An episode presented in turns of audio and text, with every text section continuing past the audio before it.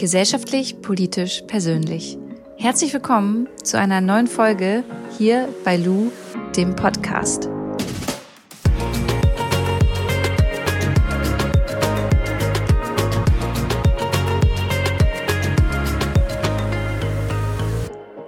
Ich freue mich total, euch heute diese neue Folge vorstellen zu dürfen und habe sie ehrlich gesagt selbst nicht nochmal gehört, nachdem ich sie aufgenommen habe. Das mache ich normalerweise, aber ich war so nachhaltig begeistert von diesem Interview, dass ich das total vergessen habe und mir dann mein Podcast-Produzent das Feedback gegeben hat, ey Lou, so ein schönes Interview, man spürt richtig, wie krass ihr auf einer Wellenlänge seid. Und das hat mich dann gleich nochmal berührt.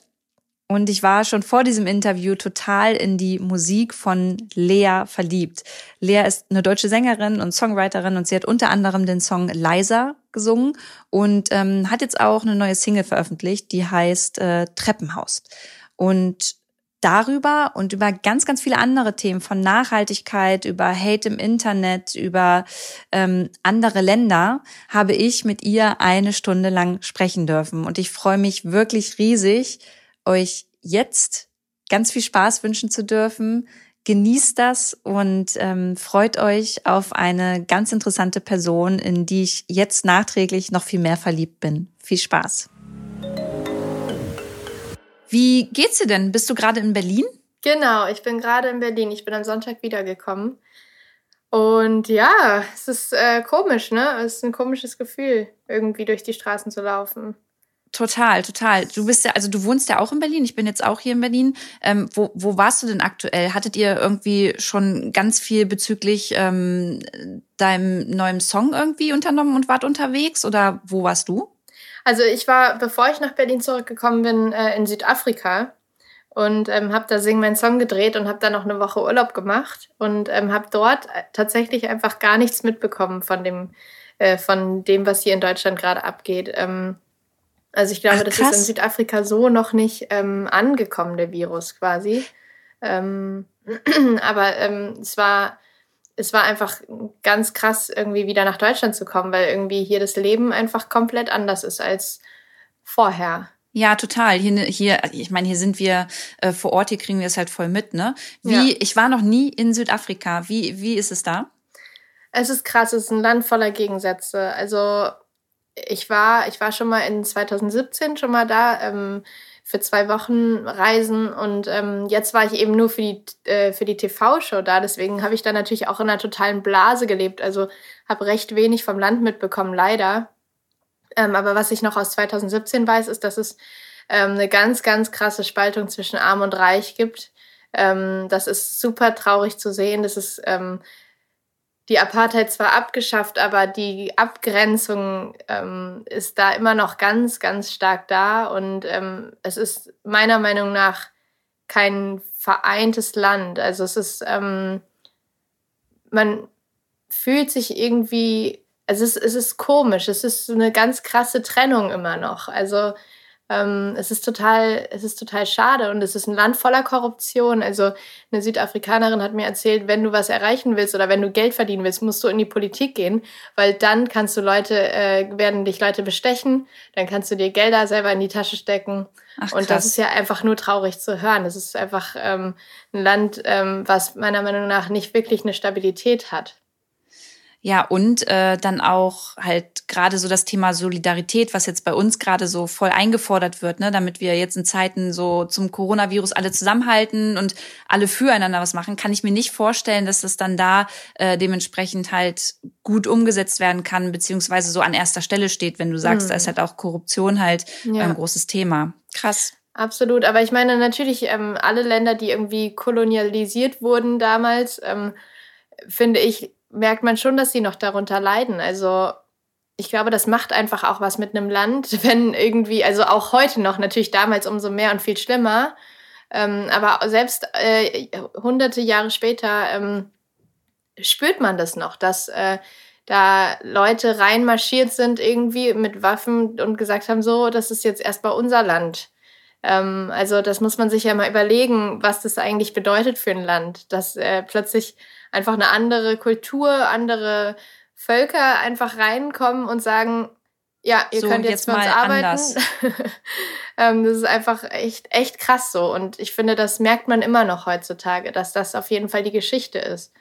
Ähm, ich finde es aber auch voll gut, dass du darüber berichtest, weißt du, weil ähm, wenn man auf Instagram irgendwie unterwegs ist, wenn man viel im Internet mal guckt, dann ähm, sieht man natürlich berechtigterweise auch immer schöne Urlaubsfotos, aber mhm. auch meist gar nicht so ähm, die Geschichte hinter einem Land. Und das ja. finde ich immer ganz wichtig, das dann irgendwie den Leuten auch nochmal mit auf den Weg zu geben und darüber zu sprechen, ähm, dass man das dann auch noch mal im Hinterkopf hat, wenn man über das, ja, über das Land recherchiert mhm. oder da auch hin möchte, dass man da so ein bisschen einfach Bescheid weiß. Total, ja. Also natürlich, ähm, ich finde es immer ganz, ganz wichtig, auch ähm, zu überlegen, in welche Länder man reist, auch äh, welche Regime unterstützt man da mit seinem Touristengeld. Also wen, äh, ja, wer regiert dieses, äh, regiert dieses Land und ähm, was macht dieser Mensch mit dem Land? Das ist ja auch ganz, ganz eine ganz wichtige Frage irgendwie.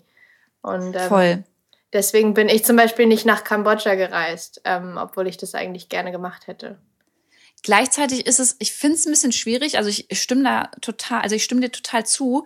Andererseits leben da ja auch oft Menschen, die ja nichts dafür können, dass sie von jemandem regiert werden, der wirklich da seine Macht auslebt und eigentlich ein total egoistisches Verhalten an den Tag legt, so. Und dann ist es halt auch immer, die Leute kannst du dann halt nicht unterstützen, indem du halt wegbleibst. So, stimmt, weil die stimmt. zum Teil ja dann vielleicht auch von dem Tourismus leben oder ja. ähm, ne, so ein kleines Restaurant, ein kleines Kaffee haben und wenn du dann sagst, okay, äh, berechtigterweise möchte ich eigentlich nicht kommen, weil ich das generell nicht politisch unterstütze, unterstütze dann ja aber auch gleichzeitig nicht mehr die Menschen, die da vor Ort sind. Das ist halt immer so ein bisschen so ein Zwiespalt. Ich finde das immer total schwierig. Mhm. Ja, da hast du auf jeden Fall recht. Ja. Also ich glaube, da gibt's gar nicht so eine Lösung, weil die Lösung wäre, dass sich das Regime irgendwie ändert und ähm, die Leute darunter nicht mehr leiden müssen. Ähm, aber das ist ja meistens, das trifft es ja einfach nicht ein. Also in den seltensten Fällen wird ja eine faire Lösung für das Volk und den irgendwie Regierenden gefunden. Ja, ich finde einfach wichtig, dass man drüber spricht. Und ich glaube, wenn man beides immer so im Hinterkopf hat, dann ist man dafür schon sensibilisiert und geht mit der Situation dann auch, wenn man reist, einfach nochmal ein bisschen anders um. Total ich glaube, es ist einfach wichtig für alle Menschen, die irgendwie reisen wollen, dass man nicht nur auf Instagram den Hashtag des Landes sucht und schaut, irgendwie, wie viel Influencer gerade wieder irgendwas hochgeladen haben, sondern ja. dass man ähm, wirklich einfach mal im Netz äh, schaut, was irgendwie was bedeutet es, in dieses Land zu reisen und worauf muss ich mich auch einstellen und was ist geschichtlich dort passiert. Also ich finde, das ist alles ganz, ganz wichtig, wenn man äh, überlegt, in ein Land zu reisen, dass man sich darüber auf jeden Fall Gedanken macht und sich damit beschäftigt. Total. Ich probiere jetzt mal den Bogen wieder zu spannen nach Berlin. Du bist ja wieder zurückgereist. Du bist jetzt äh, wieder hier. Ähm, wie wirkt sich aktuell das Thema Coronavirus auf dich als Künstlerin, als Musikerin aus? Also äh, sind bei dir Sachen jetzt erstmal abgesagt? Wie machst du das mit deinem ähm, neuen Album? Also wie, wie verhält sich dein Alltag da gerade und auch dein Berufsleben? Also für freiwillige Berufler, also ist ja sowieso gerade schwierig. Dass, ähm, ich glaube, da ist meine Branche auf jeden Fall auch sehr krass davon betroffen. Es gibt, glaube ich, Branchen, die sind noch viel krasser davon betroffen, aber ähm, ich glaube, generell ähm, für freiberufliche Menschen ist es generell ja super, super schwierig gerade. Bei mir wirkt sich das ähm, ganz konkret darauf aus, dass ich ähm, eigentlich mein drittes Album gerade fertig machen muss, aber alle Studios zu haben und äh, jeder gerade Quarantäne macht. Das heißt, ähm, ich muss mir jetzt sozusagen eine Notfalllösung einfallen lassen, wie ich noch die letzten Songs aufnehmen kann. Ähm, von Hast zu Hause du die schon aus. oder, oder bist du da noch am, äh, am Grübeln, wie du das machst? Ähm, es gibt Möglichkeiten tatsächlich übers Netz, dass mein Produzent ähm, sich online auf meinen Computer einloggt. Das klingt erstmal, als würde er mich hacken. Ich glaube, so in der Richtung ist es auch. Nur, dass ich es erlaube. Und ähm, es ist dann so, dass er Zugriff auf meinen Computer hat. Ich habe äh, so ein ganz, ganz billiges Mikro hier ähm, mal vor Ewigkeiten mir mal gekauft. Ähm, er meinte aber, das äh, würde damit schon funktionieren. Ich stelle mir ein Mikrofon auf, ähm, brauche ein Interface, so heißt das, und brauche Cubase, das ist das Programm, womit man aufnehmen kann, eins der Programme. Und ähm, er kann dann sozusagen auf mein Programm zugreifen und kann alle Einstellungen machen. Und ich muss im Prinzip das einfach nur einsingen. Aber das klingt jetzt, glaube ich, noch leichter, als es am Ende sein wird. Also ich bin selber, stehe noch vor einem großen Fragezeichen.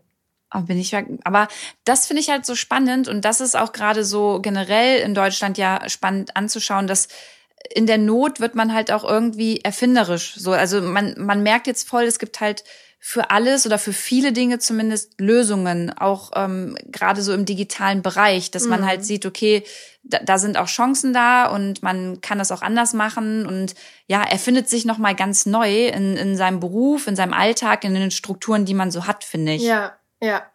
Das stimmt, man muss jetzt experimentieren, also man kommt irgendwie nicht drum herum. Ähm, was für uns Künstler, glaube ich, gerade ziemlich ähm, ja, traurig ist, dass halt alle irgendwie Konzerte in der nächsten Zeit abgesagt äh, werden. Ähm, ob das jetzt meine ganzen Festivals im Sommer betrifft oder nicht, das weiß ich noch nicht. Aber so wie sich gerade anfühlt, sehe ich da eigentlich, weiß ich nicht, vorsichtig gesagt, keine wirkliche ähm, ja, Lösung oder ähm, ja, keiner weiß es halt hundertprozentig. Du kannst ja. jetzt ja auch nicht, also ich kann halt auch voll verstehen, ich meine, wenn ihr das jetzt absagt und dann heißt es aber in ein paar Monaten, ja, okay, ein paar äh, Festivals äh, dürfen gespielt werden, dann ist es halt auch ärgerlich irgendwo, ne? Mhm. Also wir sagen sozusagen erst dann ab, wenn wir wirklich konkret von dem Veranstalter vor Ort ähm, die Absage bekommen, weil ähm, letztendlich muss der Veranstalter, der das Festival veranstaltet, der muss das absagen. Und daraufhin können wir dann den Menschen sagen, dass es abgesagt wurde. Also es ist alles gerade noch, ich glaube, jeder schaut gerade einfach, wie die Lage sich entwickelt. Ich glaube, niemand kann es bisher vorhersehen, was in sechs Wochen ist. Ich sehe da jetzt, wie es momentan ist, glaube ich, keine Möglichkeit, dass man in sechs Wochen schon ein Festival spielt oder auch in zwei, drei Monaten nicht. Aber das wird das man wirklich von Tag zu Tag oder Woche zu Woche ähm, entscheiden müssen das dürfen dann auch nicht wir entscheiden. Also das ist nicht so, dass wir Künstler dann sagen, nee, das spielen wir jetzt nicht, weil wir das nicht wollen oder weil wir lieber in Quarantäne sind. Das ist überhaupt nicht der Fall, sondern das ist wirklich dann von ganz, ganz oben äh, eine also quasi ja eine Aufforderung oder halt auch ein Gesetz dann eben. Also es, man würde sich dann strafbar machen, wenn man es trotzdem spielen würde. Ähm, von ganz oben dann gesagt, okay, ihr dürft es nicht spielen. Aber ihr habt ja jetzt gerade auch äh, eine coole Möglichkeit gefunden unter euch äh, Musikern, ähm, wie ihr euren Fans trotzdem so den, den Tag versüßt. Ne? Ihr habt doch so ein, so ein ähm, Instagram-Konzert gemacht. Genau. Ich glaube Sonntag, oder? Ja, genau. Wir haben ähm, uns spontan mit ein paar Freunden, Musikerfreunden zusammengefunden und haben alle gesagt, so, ey, das ist doch gerade so doof irgendwie ähm, so viele Touren sind ausgefallen und so viele Leute müssen eh zu Hause bleiben, aber eben auch das Konzert äh, kann nicht stattfinden.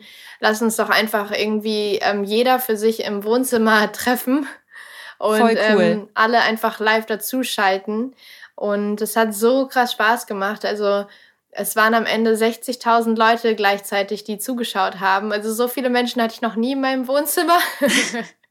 Und es war echt spannend. Also wir waren richtig aufgeregt alle.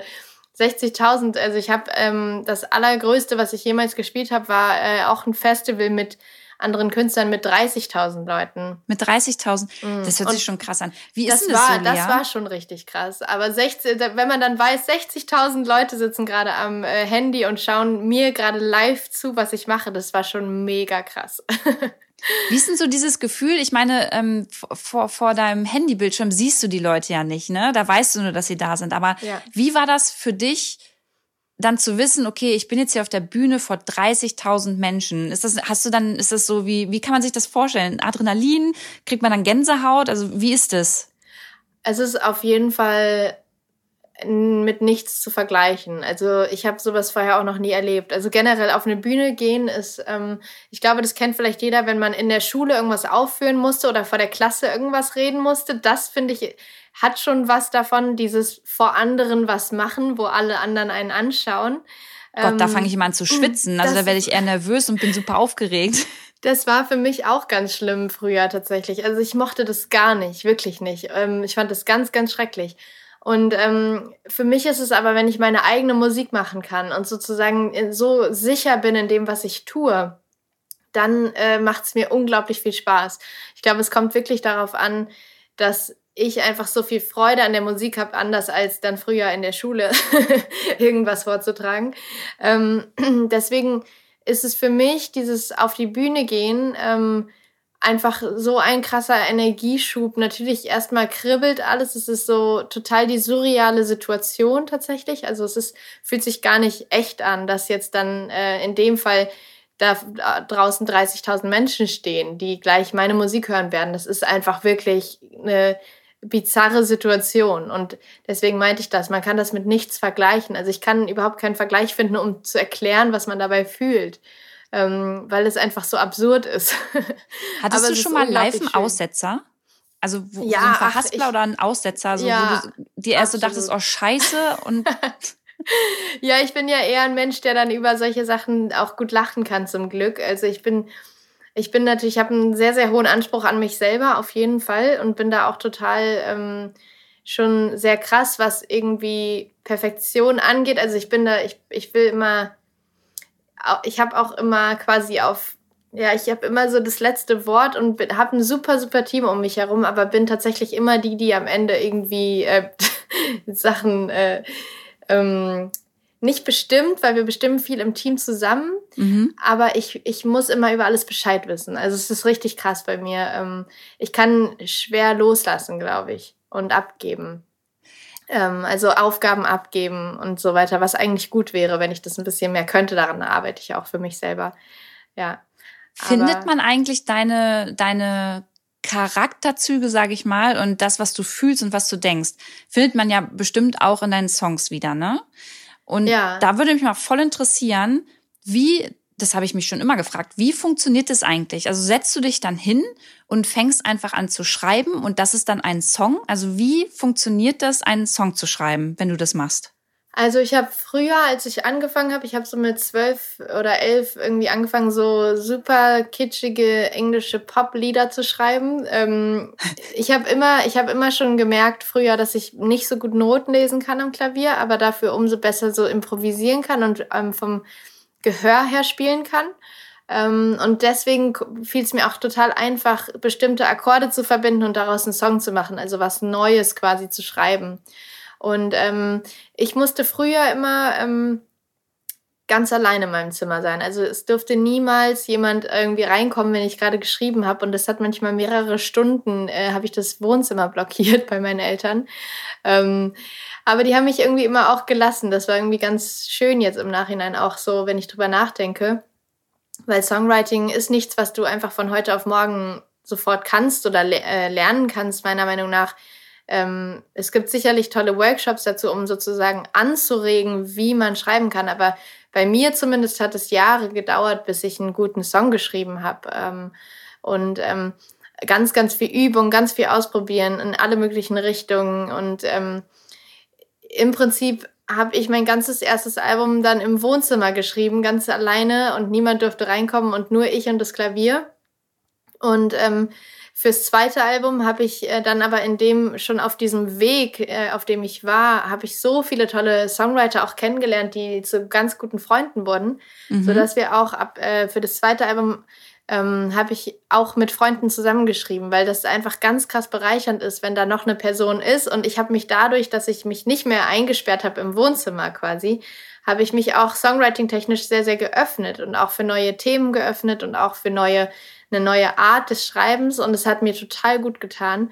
Ähm, deswegen bin ich da sehr, sehr dankbar, dass ich da so vier, fünf Leute kennengelernt habe, die, mit denen ich, denen ich einfach mein Herz öffnen kann und wir dann zusammen einen Song drüber schreiben, weil ähm, man kann immer in seinem eigenen Sumpf irgendwie rumschwimmen und ähm, versuchen immer neue Songs zu schreiben. Aber manchmal, wenn dann noch eine Person dabei ist, die dann ein Wort mal rumdreht oder so, dann ist es so, wow, krass, darauf wäre ich selber nicht gekommen. Und das ist so bereichernd für einen Song. Ähm ja, du hast auch gerade gesagt, äh, Herz öffnen. Also das bedeutet ja auch, du brauchst ja auch Menschen an deiner Seite, denen du halt A, voll vertrauen kannst und ja. ähm, B, die dich dann auch verstehen. Und in deinem neuen Song Treppenhaus geht's ja so ein bisschen ums Knutschen im Treppenhaus. ähm, ja. Wie, wie ist dieser Song zustande gekommen? Also wie sind es dann eigene Gefühle und eigene Erfahrungen, die du da damit reingebracht hast? Absolut. Also ähm, den habe ich auch tatsächlich mit, mit, äh, mit guten Freunden zusammengeschrieben und ähm, wir hatten einfach diese Illusion von diesem Treppenhaus, dass das so ein besonderer Ort ist und ähm, das ist, für mich ist das Treppenhaus einer der spannendsten Orte, weil hinter jedem kleinen Türchen lebt ein ganzer kleiner Mikrokosmos, also ein ganzes Leben. Hinter jeder Tür ist ein Leben. Und du hast, also ich wohne im, in einem Altbau hier, dritter Stock. Ähm, ich habe so viele Menschen in meinem Haus, die ich manchmal denen begegne, manchmal habe ich noch die, den und den noch nie gesehen im Leben. Ähm, und es ist doch so ein krasser Ort irgendwie, wo wo so viel passiert. Also jeder geht ja durchs Treppenhaus. Also jeder muss ja zwangsläufig durchs Treppenhaus gehen.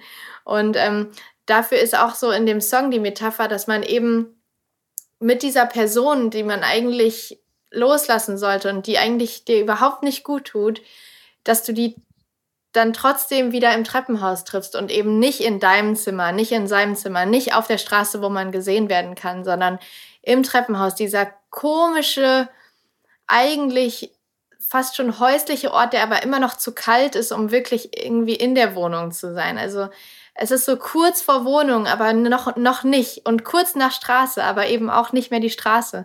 Ähm, deswegen fand ich dieses Bild vom Treppenhaus so furchtbar spannend und wollte unbedingt irgendwie das Treppenhaus mit einbeziehen. Aber im Prinzip geht es in dem Song ähm, darum, dass man jemanden in seinem Leben hat, mit dem man eine Vergangenheit hat und den man nicht loslassen kann, obwohl es eigentlich beiden überhaupt nicht gut tut, dass man zusammen ist und weil, weil man sich eigentlich eher viel mehr kaputt macht, als dass man einem sich, äh, sich gut tut.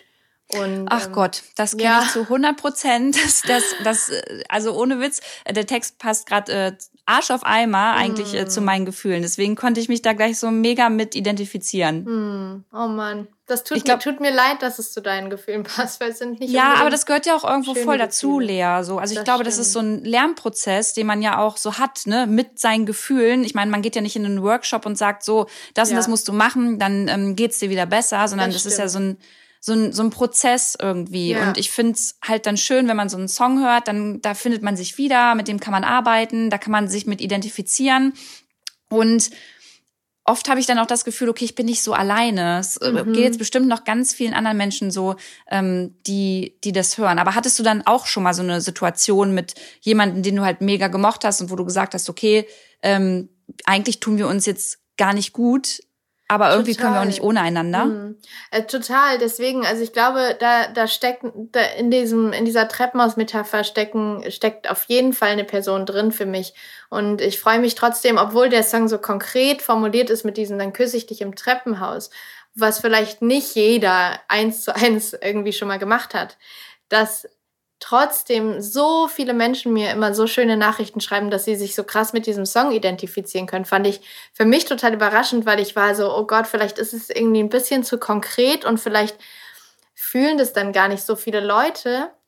Aber ich glaube, das gesamte Gefühl der Songs ähm, kennen tatsächlich viele, viele Menschen, dass man jemanden in seinem Leben hat, wo man eigentlich weiß, dass man den loslassen sollte. Und auch dieses alle, alle sagen, also alle deine Freunde sagen dir schon die ganze Zeit, jetzt lass den doch mal gehen. Und, ähm, genau, und, und man kann gut es nicht und lass es. Ja. ja.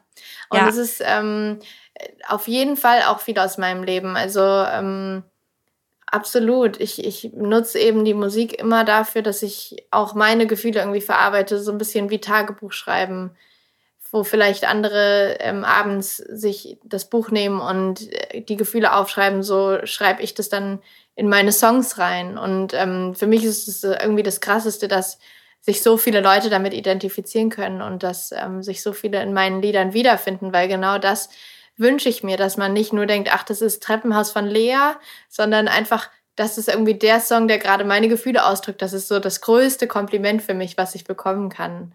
Das ist unglaublich schön. Und hattest du schon mal eine Situation, dass sich jemand, weiß ich nicht, aus, ähm, der schon mal, der oder die schon mal in deinem Leben stand, ähm, mit einem Song, den du dann geschrieben hast und ähm, raus oder veröffentlicht hast, äh, der sich dann damit angesprochen gefühlt hat und dass du dann da irgendwie nochmal Rückmeldung gekriegt hast? Das würde mich mal voll interessieren. Ja, also doch, das passiert natürlich schon ähm, manchmal. Nein, ähm, es ist tatsächlich lustig, weil man ich, ich schreibe die Songs natürlich nicht für die vergangenen Lieben, sondern ich schreibe die für mich, damit ich irgendwie ähm, wieder zu mir finde. Und trotzdem, wenn ich die Songs aber dann veröffentliche, lässt es sich natürlich nicht verhindern, dass der äh, Mensch dann vielleicht sich angesprochen fühlt und sich vielleicht, äh, wenn es dann doch schon sehr konkret formuliert ist, äh, sich darin auch sehr doll wiederfindet. Ähm, das Lustige bei Liza zum Beispiel ist, dass ähm, der Mensch das im Radio gehört hat. Also er hat mir dann geschrieben äh, auf irgendeiner Social Media Plattform und hat äh, gesagt, hey krass, wie cool, ich habe gerade deinen Song Leiser gehört, wie cool ist das denn im Radio, wow. Und äh, ich war so, ah ja, cool. und dachte mir so, krass, du hast es jetzt immer noch nicht gecheckt, dass der Song über dich ist. Ach und krass. Vor allem Ach, bei Leiser ist es natürlich das Lustigste, weil ähm, so der Song geht ja darum, dass äh, ich meine, ich deutlicher geht's ja auch nicht, ihm. ne?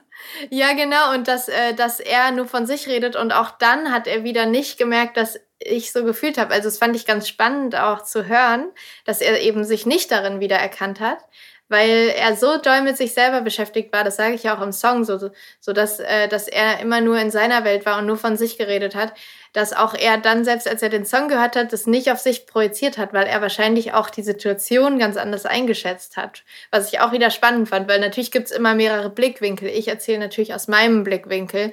Das ist mir auch völlig klar, dass ich natürlich nicht was Generelles erzähle, sondern meine Gefühle dazu. Und ähm, umso lustiger zu hören, dass er es auf jeden Fall nicht verstanden hat, dass das äh, ein Song über ihn war.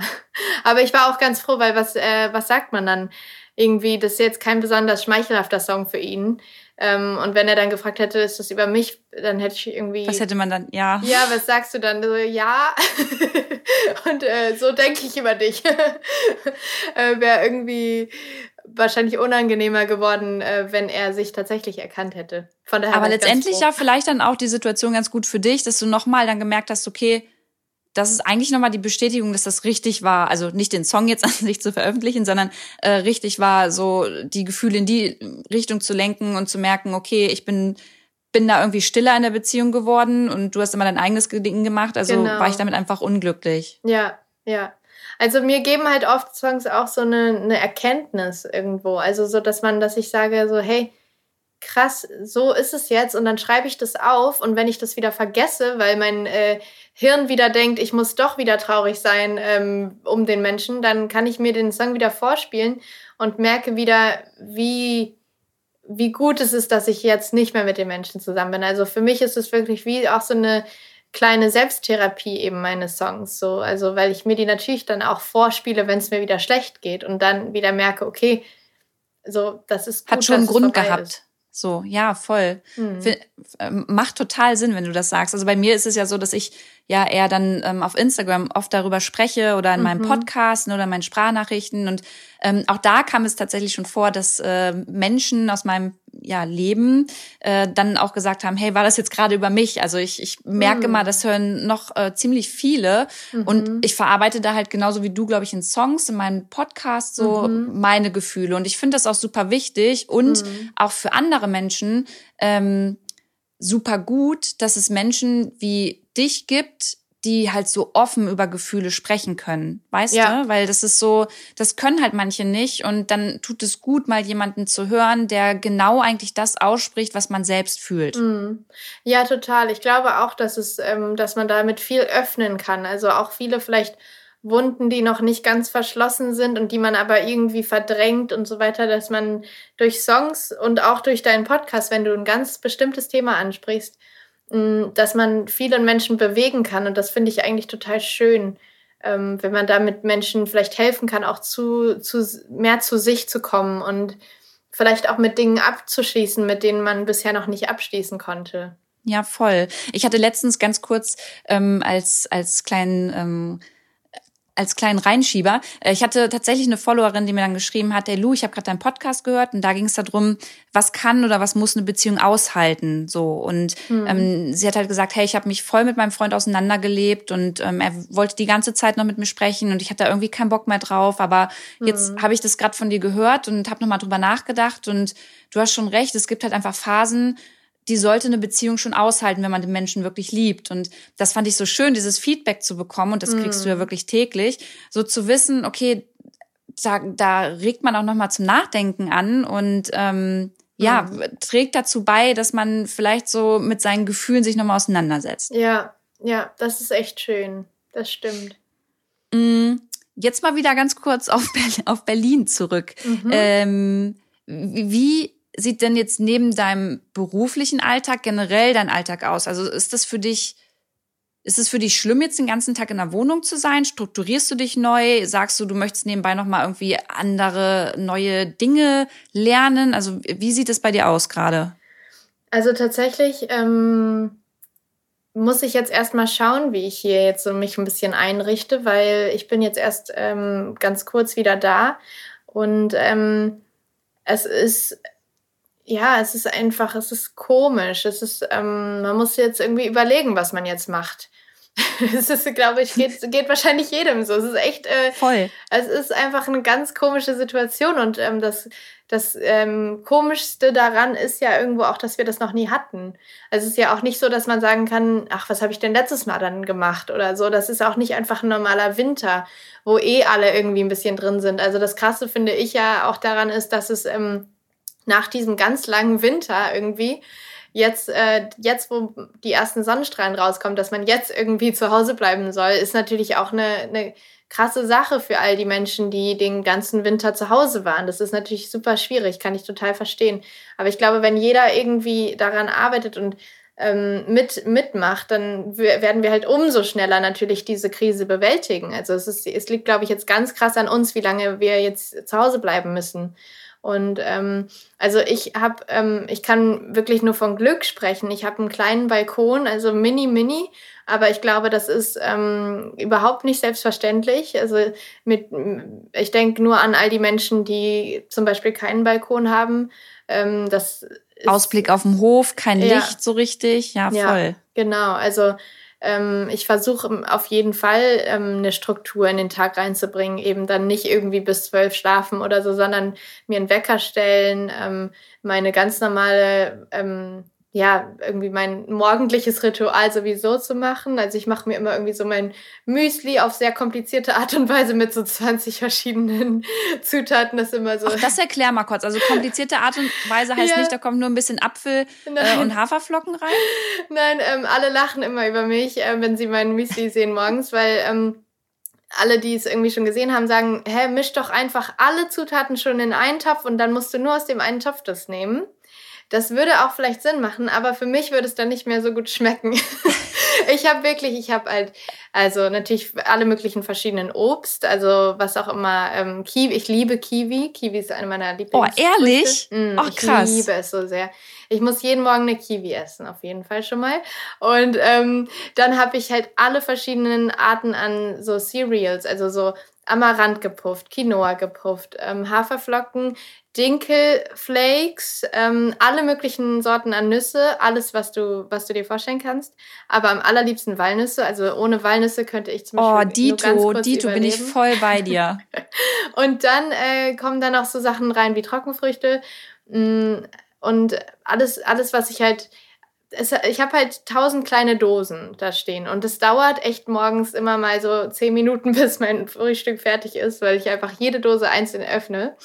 Und das ist für mich aber so wichtig, weil ich irgendwie jeden Tag unterschiedlich die Mengen äh, mache. das klingt, klingt mega strange, aber es ist für mich. Das klingt, als bräuchtest du auf jeden Fall eine eigene Müsli-Show am Morgen. Ja, eigentlich schon. Voll, total. Und das klingt auf jeden Fall auch so, als müsste ich mich mal offiziell bei dir einladen, weil Unbedingt. das würde ich ganz gerne mal testen. Unbedingt. Sobald, äh, Sobald wir wieder, wieder alle geht. raus dürfen. Voll. Bist also, wenn du so viel zu meinem Frühstück eingeladen. Ja, super Leas gerne. Müsli, Müsli-Frühstück. Finde ich sehr gut. Lea und du, ja. das, das hört sich gut an. Ja, ähm, wenn du jetzt so viele Sachen zu Hause ähm, hast, also ne, verschiedene äh, Obstsorten, Nüsse und so weiter, mh, mm, wo gehst du das auf, einkaufen? Wie gehst du das einkaufen? Und wie wichtig ist dir generell das Thema Nachhaltigkeit? Sag nochmal die erste Frage. Ich habe also es gerade akustisch nicht. Genau. Ach, wo? wo? Wo gehst du einkaufen? Ah, ja. Wie gehst du einkaufen? Mhm. Und wie wichtig ist dir Nachhaltigkeit? Ich habe das große Glück, dass bei mir um die Ecke direkt ein Bioladen ist. Ähm, das hat, äh, das Glück hat nicht jeder und auch, dass man sich das leisten kann, das Glück hat nicht jeder. Das ist mir ganz bewusst. Ähm, ich ähm, gebe schon, glaube ich, verhältnismäßig viel Geld für Lebensmittel aus, weil ich nur Bio kaufe. Ähm, und das ist natürlich im Verhältnis viel teurer als ähm, ein Discounter.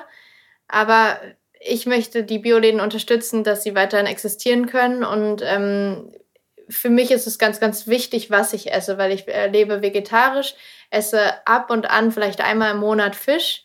Mhm. Und ähm, für mich ist es ganz, ganz wichtig zu wissen, woher kommt mein äh, Obst und Gemüse und mein Fisch und alles andere auch. Also vor allem Produkte auch wie Reis, die irgendwie importiert werden aus Südamerika. Ähm, wie werden die Arbeiter dort ähm, behandelt? Natürlich kannst du das nicht alles ablesen an den Packungen, aber zumindest gibt es eben die kleinen Stempel und ähm, die kannst du nachschauen, wie nachhaltig wirklich diese Marke agiert. Und ähm, das ist mir total wichtig, dass, dass ähm, ich das unterstütze. Und ich glaube, mit jedem Menschen, der das weit, also der das unterstützt oder jeder einzelne Mensch, der das unterstützt, ähm, kann man was verändern. Also ähm, so wie wie es halt immer ist im Prinzip, dass man, wenn man eigentlich drüber, darüber nachdenkt, vielleicht würden viele sagen, na ja, ob ich das jetzt kaufe oder nicht, ist ja jetzt kein Unterschied.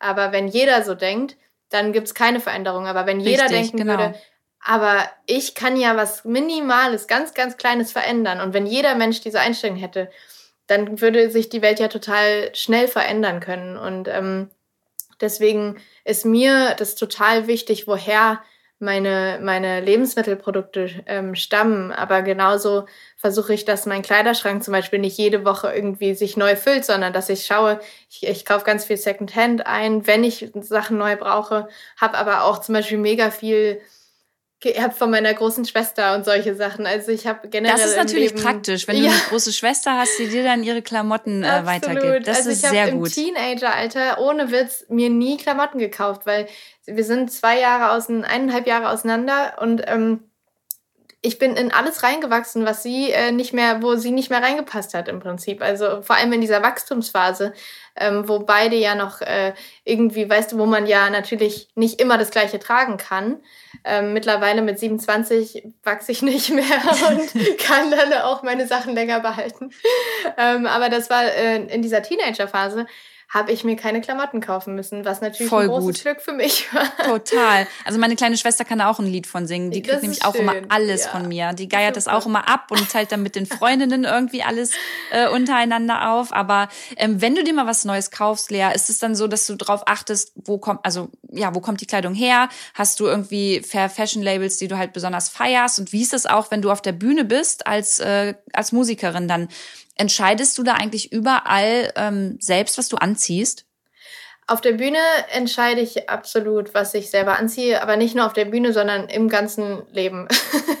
also okay, also egal ob ein Shooting oder so, genau. jetzt auch genau. für dein Cover, also das, das entscheidest alles du. Das entscheide ich ähm, alles. Ich arbeite zum Beispiel für Shootings, wirklich, wo es ähm, um zum Beispiel wirklich ein Albumcover geht. Da ähm, arbeite ich teilweise mit Stylistinnen zusammen. Mhm und ähm, was ganz praktisch ist, meine Schwester ist auch Stylistin, ähm, die hat Modedesign studiert und studiert ja, freie Kunst und äh, die ist wirklich mein schon lebenslang meine Stylistin irgendwie. Die ist ähm, die hat so doll ein Gespür dafür, was ich gerne mag und was ich äh, nicht trage und ähm, das ist natürlich unter Schwestern eh nochmal schön, weil wir uns einfach so krass gut kennen und sie ist so der wichtigste Mensch in meinem Leben. Ähm, aber generell äh, auf der Bühne und generell ist es natürlich, ich, ich, ich glaube, ich wachse da auch gerade so rein in diese Frage der Verantwortung auch. Ähm, ich glaube, das kann man nicht einfach von heute auf morgen plötzlich ähm, alles wissen, wie man damit umgeht. Ähm, ich habe auch noch irgendwie vor einem Jahr nicht nachhaltige Marken ganz nicht offensichtlich getragen, also nicht offensichtlich Werbung für die gemacht oder auch nichts, nicht jetzt bezahlte Werbung, gar nicht, sondern ich habe es einfach getragen mhm. ähm, und bin zum Beispiel aber dieses Jahr jetzt schon, also seit ein paar, paar Monaten, viel mehr plötzlich so mit diesem, ich glaube, dieser Gedanke muss einfach für dich, ähm, der muss zu dir kommen durch irgendwas, dass dich jemand darauf aufmerksam macht oder ähm, dass du was siehst auf Instagram. Ähm, dieser Gedanke, ist für mich jetzt erst in den letzten Monaten gekommen. Ähm, dieses Aber das ist doch ein Prozess, das Leute, ist ja ganz normal. Genau, ja, absolut, ist ein langer Prozess. Also, dass, dass du auch diese Verantwortung spürst und sagst, du bist ein Vorbild. Weil erstmal, ich bin ja für mich einfach nur Lea. Und ähm, das hoffe ich auch, dass es einfach so bleibt. Also, dass ich mich nicht irgendwie verändere oder mich nicht anders fühle. Ähm, aber äh, mir wird bewusst, dass Leute sich daran orientieren, was ich mache, was ich trage, wie ich Dinge vermittel, was ich, was ich für Meinungen habe. Und das ist für mich auf jeden Fall was, wo ich gerne ein gutes Vorbild sein möchte, weil ich ähm, glaube, dass es eine absolut wichtige äh, eine wichtige Sache ist, dass ich mit dass ich meine Werte gut vermittel quasi, die ich ja sowieso habe. Das finde ich ähm, ist ein schöner Ansatz mhm. so an sich. Glaubst du, dass dich das vielleicht aber auch irgendwann mal unter Druck setzen könnte? Also ich merke das bei mir. Ähm, ich probiere auch, ich, ich weiß auch um meine Reichweite und probiere da wirklich immer sehr verantwortungsvoll und ähm, vorbildlich mit umzugehen. Aber manchmal gibt es halt auch Dinge, wo ich einfach nur Lu bin, wo ich zum Beispiel, äh, letztens habe ich jetzt einen äh, Wein abends getrunken und habe den ähm, im, im Livestream habe ich Wein getrunken, ein Glas. Ja. Und danach habe ich auch gleich ganz viele Nachrichten bekommen, die gesagt haben, Mensch, Lu, es ist super unverantwortlich, hier gucken junge Leute zu und ah, ähm, das, das steigert vielleicht äh, so das Gefühl, man muss jetzt abends einen Wein trinken, besonders in der Corona-Zeit und ähm, ja, erst danach habe ich mich damit beschäftigt und kann das auch eigentlich total nachvollziehen. Andererseits ähm, trinke ich wirklich mal, also selten, aber wenn, dann trinke ich halt mal gerne einen Wein abends und ähm, dann ist halt die Frage, verstecke ich das extra auf Instagram oder bleibe ich dann doch die hundertprozentige Lu? Also weißt du, was ich mhm, meine? Mm. Glaubst du, dass auch du da mal in so eine Situation kommen könntest, die dich mal unter Druck setzt irgendwie? Bestimmt. Ich glaube, das ist fast gar nicht zu verhindern, weil am Ende, ähm, ja, das klingt so platt und blöd, aber am Ende sind wir ja alle Menschen und ähm, es ist einfach die Frage, läuft, es ist, glaube ich, es ist, glaube ich, wichtig, dass man ein gesundes Mittelmaß findet. Und ich verstehe, ich verstehe das, ähm, dass die Leute da bei dir vielleicht mit dem Wein irgendwie sagen, das ist ein, kein gutes Vorbild und trotzdem, wie du meintest, du bist irgendwie Lou, du bist erwachsen. Ähm, natürlich hast du nicht in deinem Stream gesagt, ähm, so, ihr 14-Jährigen, wer kann am schnellsten eine Flasche Wein exen? Also das nee, wäre also ich habe keine Challenge draus gemacht, tatsächlich. genau. Und ich finde, da muss man noch ein bisschen differenzieren. Also ähm, generell ist, haben wir ja schon auch so eine Zeigefingergesellschaft, wo viel gejudged wird, sehr, sehr viel ähm, über andere gewer äh, gewertet. Also man wird einfach verurteilt, egal im Prinzip, was man macht. Es klingt jetzt sehr hart, aber es ist einfach so. Also ich, ich merke das auch an mir, dass ich Menschen in Schubladen stecke und dass ich urteile, obwohl ich sie nicht kenne. Und ich versuche das auch abzulegen und ich versuche das nicht zu machen, aber ich mache es halt meistens trotzdem und erwische mich. Ja, automatisch, ne? Ich auch, total. Ja. Und ähm, vielleicht bin ich dann nicht der Mensch, der dann einen Hasskommentar schreibt oder sonst was, aber ähm, es gibt dann einfach genug Menschen, die einfach, ähm, einfach dann dir sofort irgendwie, weil sie denken, sie seien so anonym auf Instagram oder sonst was, dir das an den Kopf knallen irgendwie. Und ähm, ich glaube, dass man, sobald man im öffentlichen Leben steht, setzt man sich einfach dem aus, dass man eventuell krass angegriffen wird. Und ähm, auch dieses, was du sagst mit deiner Verantwortung, die du versuchst so gut wie möglich umzusetzen und der so gut es geht nachzukommen und so vorbildlich zu sein wie möglich. Ähm, ich, wenn, wenn die finden eh irgendwas, wo sie dich kritisieren. Ja, also, total. Das du kannst nicht alles richtig machen, das geht gar nicht. Voll. Und du musst auch immer so, ähm, ich glaube, du hast jetzt auch über 200.000 Menschen, die dir zugucken, hm. jeden Tag. Und man muss immer im Hinterkopf haben, jeder einzelne Mensch von diesen 200.000 Leuten, die dir da folgen, hat ja wahrscheinlich eine ganz individuelle Meinung, ganz individuelle Werte und es ist auch irgendwo normal, dass man da nicht immer auf einen Nenner kommt und alles gut findet. Ich glaube, es muss halt konstruktiv bleiben. So, yeah. hattest du zum Beispiel schon mal einen Shitstorm oder wirklich Hasskommentare, weil du mal irgendwas gepostet hast, wo dann Leute gesagt haben, ey, geht gar nicht? Nee, ich hatte noch nie sowas. Also so einen richtigen Shitstorm. Natürlich hast du immer deine Hater, die irgendwie dich beleidigen, so, ähm, aber wenig zum Glück. Also das Krasse ist ja, das Krasse ist bei, bei mir, ich kann nur von mir sprechen, aber ich weiß nicht, wie es dir geht. Man liest 500 gute Kommentare und einen schlechten Kommentar. Und der zieht und dich runter. Der, der beschäftigt dich für Tage. Und das ist so traurig eigentlich. Also ich kann wirklich von Glück sprechen, dass ähm, ich wenig Shitstorm, also beziehungsweise keinen Shitstorm in, in dem, dass es wirklich eine größere Masse war oder so ähm, in meinem Leben bekommen habe. Aber wenn ich mich mit dir vergleiche, du bist halt super politisch zum Beispiel und da, ähm, das finde ich unglaublich bewundernswert, weil du traust dich das. Du bist wirklich sehr, sehr mutig und ähm, ich würde mich vielleicht als nicht, nicht so mutig wie du bezeichnen. Also vielleicht hoffentlich kommt das noch und ich arbeite da auch an mir dran, aber ähm, ich bin da natürlich auch schon irgendwo ängstlich, weil. Ähm, Kann ich aber total nachvollziehen, wirklich. Du setzt, du, du setzt dich halt einfach einer krassen Masse aus, die auch richtig, ähm, ja. Das, das Spannende ist, finde ich, dass ähm, wenn du zum Beispiel überleg dir mal, dass du diesen Livestream, wenn du irgendein krasses Thema beschäftigst, wo du äh, behandelst, wo du weißt, es wird auf jeden Fall zwei Meinungen geben. Ähm, stell dir vor, du würdest das auf einer Bühne machen. Ich bin mir sicher, dass irgendwie 80 Prozent der Menschen, die dich damit ausbuhen auf Instagram, die würden dir Klappe halten, weil sie sich das nicht trauen würden, wenn sie dir in die Augen schauen. Total, müssten. ja. Das ist Und doch das voll ist halt das so. Krasse. Man setzt sich heutzutage auf äh, Social Media so einer krassen Masse aus, die denkt, sie könnten sich alles erlauben und die denkt, Sie dürfen dich, sie haben die Berechtigung, sie dürfen dich äh, beleidigen, nur weil da steht, es gibt einen Kommentierbutton quasi, wo sie ihre Meinung sagen dürfen.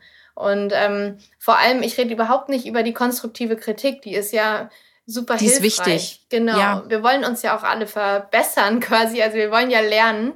Ähm, es geht mir einzig und allein gerade ähm, um die Menschen, die einfach unter die Gürtellinie beleidigen. So. Und ähm, ich finde, die haben einfach meiner Meinung nach eigentlich keine Berechtigung, das tun zu dürfen. Und ich finde auch Instagram macht da eigentlich zu wenig für, dass das, ähm, oder auch YouTube, ähm, im Prinzip eigentlich alle, alle Social Media Plattformen, ähm, dass das ein bisschen rausgefiltert wird. Ja, genau das äh, Thema hatten wir, hatte ich gestern mit einer Freundin, dass wir auch gesagt haben, hey, Instagram macht wirklich wenig.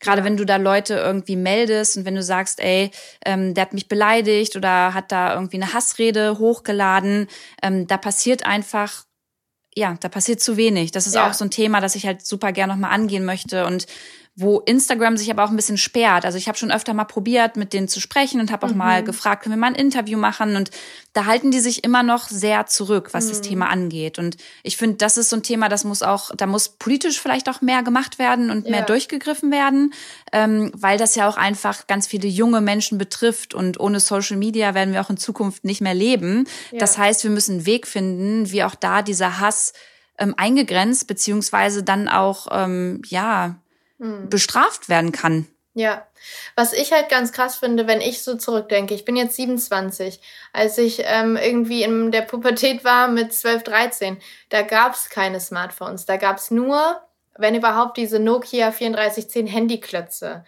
Darauf haben oh wir ja, Snake, da Snake konntest du Snake drauf spielen. Ja, genau. Und ähm, wenn ich mir jetzt überlege, ich müsste noch mal irgendwie 12, 13, 14 sein in der heutigen Zeit, ich würde es nicht wollen. Ich finde es ganz, ganz äh, bitter, was ähm, schon in dem Alter quasi, wenn, wenn da jemand einen Shitstorm bekommt und man ist noch, man weiß überhaupt nicht, wer man ist, man hat überhaupt keine Sicherheit zu sich selbst. Und ähm, wir hatten natürlich unsere Zickenkriege in der Klasse. Also wir hatten wirklich auch krasse Streits und so weiter, was da irgendwo auch alles dazugehört.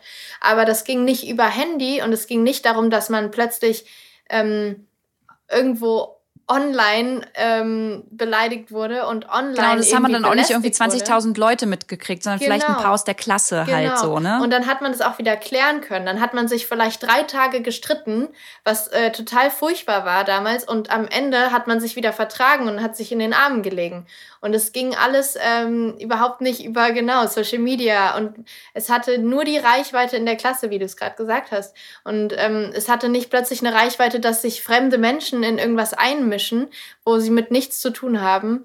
Und ähm, ich finde es ähm, wirklich erschreckend, wie heutzutage irgendwie Jugendliche damit umgehen müssen, dass plötzlich ähm, alle miteinander vernetzt sind und ähm, dass so Shitstorms passieren, auch gegen Jugendliche. Das hört man ja immer wieder, dass ähm, sich auch Jugendliche danach ähm, teilweise also depressiv werden und es äh, kann auch so weit gehen, dass sich jemand dann umbringt, was einfach äh, wirklich ähm, nicht akzeptierbar ist. Also nee, und das wird immer noch unterschätzt. Ganz also ja, das wird unterschätzt und viele äh, verstehen auch auf Social Media oft nicht den Unterschied zwischen Kritik und Mobbing. So, das ja. ist auch nochmal was, was man einfach immer mal deutlich machen muss. Ja. Aber du hast da recht. Und ich glaube, gerade wenn wir, die, die halt wirklich eine Reichweite haben, genau sowas dann nochmal aussprechen, so wie jetzt in diesem Podcast, ähm, erreicht man damit halt auch nochmal Menschen und ähm, positioniert sich halt. Und ich glaube, das ist auch ganz wichtig einfach. Ja, ich glaube auch, ähm, dieses, was du gerade meintest, fand ich spannend mit dem ähm, zwischen Kritik und Mobbing unterscheiden.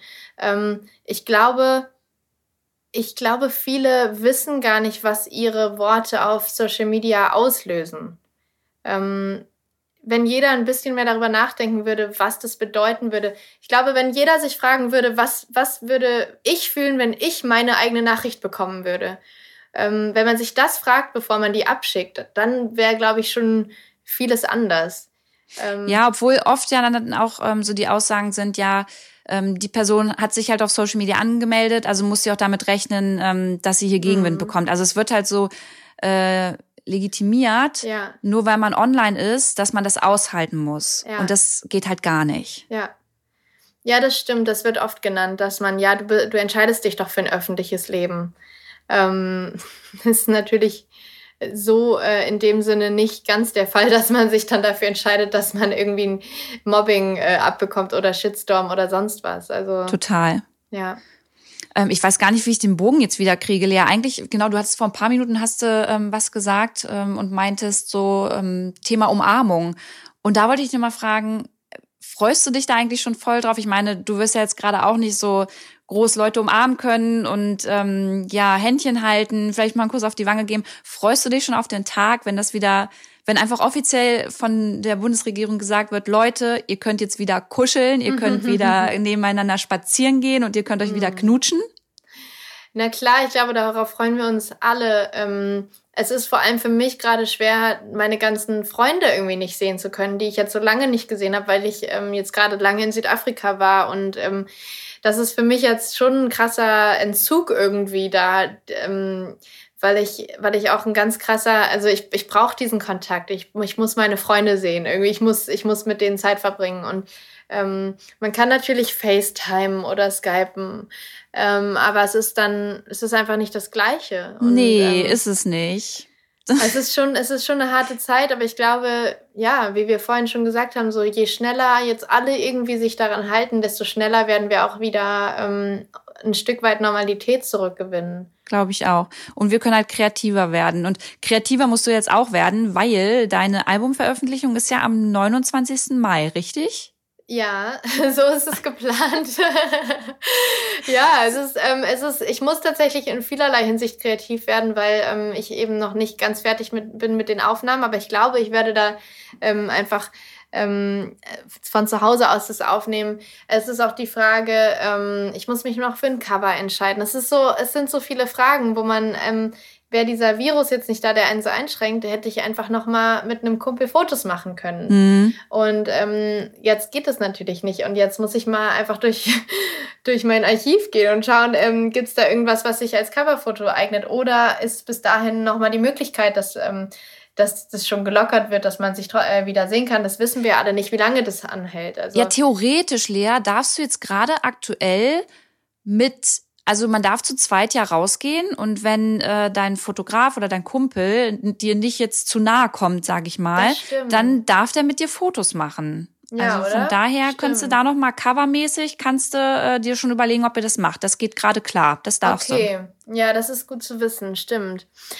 Ja, es, ist, es fühlt sich aber einfach alles komisch an und ich denke einfach ganz krass an die ganzen Kleinunternehmer, an die ganzen ähm, Cafés, Restaurants, an oh ja. so viele Menschen, die gerade wirklich Existenzsorgen ähm, haben. Das ist, glaube ich, unvorstellbar, wie hart es jetzt gerade Menschen trifft und wie schnell das auch passiert ist, oder? Also ja, muss, voll. Von heute auf sagen, morgen ich, eigentlich. Ja, dass ich ähm, ich, ich wusste natürlich schon länger vom Virus, weil das ja in China schon lange Thema war.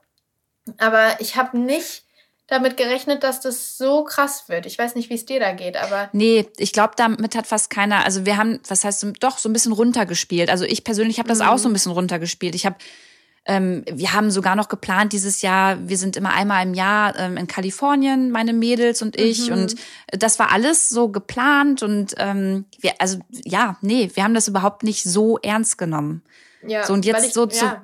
Ne, Aber jetzt kommt das so auf einmal. Böswillig, sondern einfach nee, weil man, nicht. weil man ja nicht ahnen, also man konnte, ich finde, man konnte sich im Leben nicht ausmalen, was auf uns zukommt. Nee, überhaupt nicht. Und dann ähm, war jetzt auch, ich meine, jetzt ist auf ähm, Netflix gibt es doch jetzt diese Doku, ähm, Pandemic heißt die, glaube ich. Mhm. Und dies, wenn du die guckst, das ist so erschreckend eins zu eins jetzt. So, und das ist mhm. halt so, mm da denkst du dir halt, wow. Aber ähm, eine Freundin von mir, die wohnt in Neukölln und die macht das jetzt ganz süß. Sie hat gesagt, oh Lu, ich koche zweimal selber, aber es schmeckt mir auch nicht immer. Und ähm, ich mache das jetzt so, dass ich immer jeden zweiten Tag ähm, so ein Local äh, ja, Gastronom hier um die Ecke, der noch ausliefert oder halt Essen to go mit rausgibt, halt supporte, indem ich dann halt hier irgendwie in meinem Kiez dann ähm, mir was zu essen kaufe. Und das finde ich eigentlich auch ganz schön, dass man ja. vielleicht sagt, okay, ey, wenn ich die Möglichkeit habe, gerade Geld für Essen auszugeben, ähm, anstatt mir irgendwie online jetzt irgendwie noch Klamotten nach Hause zu holen, die ich eh nicht groß tragen kann, ja. dann supporte ich halt jetzt irgendwie ähm, den, den Gastrobetrieb äh, von nebenan. Finde ich ganz süß eigentlich. Das ist super, ja. Ich glaube, jeder, jeder kann jetzt auch ein Stück weit ähm, was dazu leisten. Also ich glaube, ähm, es sind, ist gerade auch eine spannende Zeit. Ähm, wenn man irgendwas Positives daran sehen möchte, ist eine spannende Zeit der Entschleunigung und auch vielleicht dieser Frage, was haben wir eigentlich mit unserer Welt äh, gemacht? Also wie kam, kommt es dazu? Ich meine, ähm, wir, wir behandeln unsere Welt nicht gut. Das ist ähm, nee, überhaupt ein ganz nicht. großes Thema. Also ähm, ich habe, äh, das ist jetzt vielleicht ein bisschen zu ausschweifend, aber dieser Virus kommt ja höchstwahrscheinlich von einer Fledermaus, richtig? Genau, von einer Fledermaus. Oder jetzt wurde auch gesagt, so ein, äh, wie nennt man denn diese Tier, so ein Beuteltier?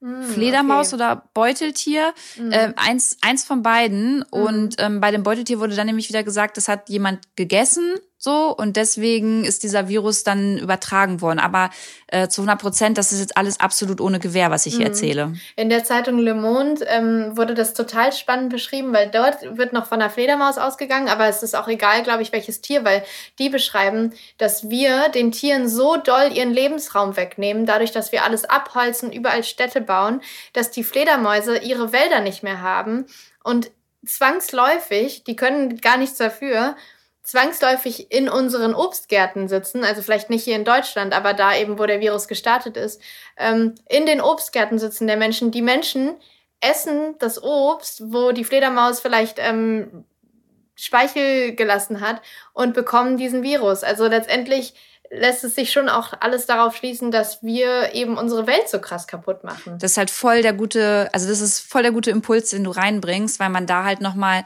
voll drüber nachdenken muss, ne? Dass letztendlich ja. das auch auf unser Verhalten und auf unser Wirtschaften einfach zurückzuführen ist. So. Ja. Und also es ist auf jeden Fall meiner Meinung nach nicht die ähm, Schuld irgendwie von der Fledermaus, weil die kann letztendlich nichts dafür, wenn wir äh, unsere Wälder alle abholzen und ähm, wir den Tieren, generell nicht nur den Fledermäusen, sondern generell eigentlich allen Tieren, allen Wildtieren, ihren Lebensraum wegnehmen. Total. Und dann sind wir voll wieder bei dem Punkt, den du vorhin schon angesprochen hast, dass man einfach achtsam mit seinem eigenen Alltag umgeht, ne, so ein bisschen gewissenhaft ja. Dinge hinterfragt, sich damit mal auseinandersetzt und da ist ja besonders jetzt so die Zeit, die man für zu Hause ist, eigentlich äh, der richtige Zeitpunkt mit ein bisschen Musik von dir und dann kann man sich auf jeden Fall noch ein bisschen was im Internet durchlesen. Ja, genau. So ist es.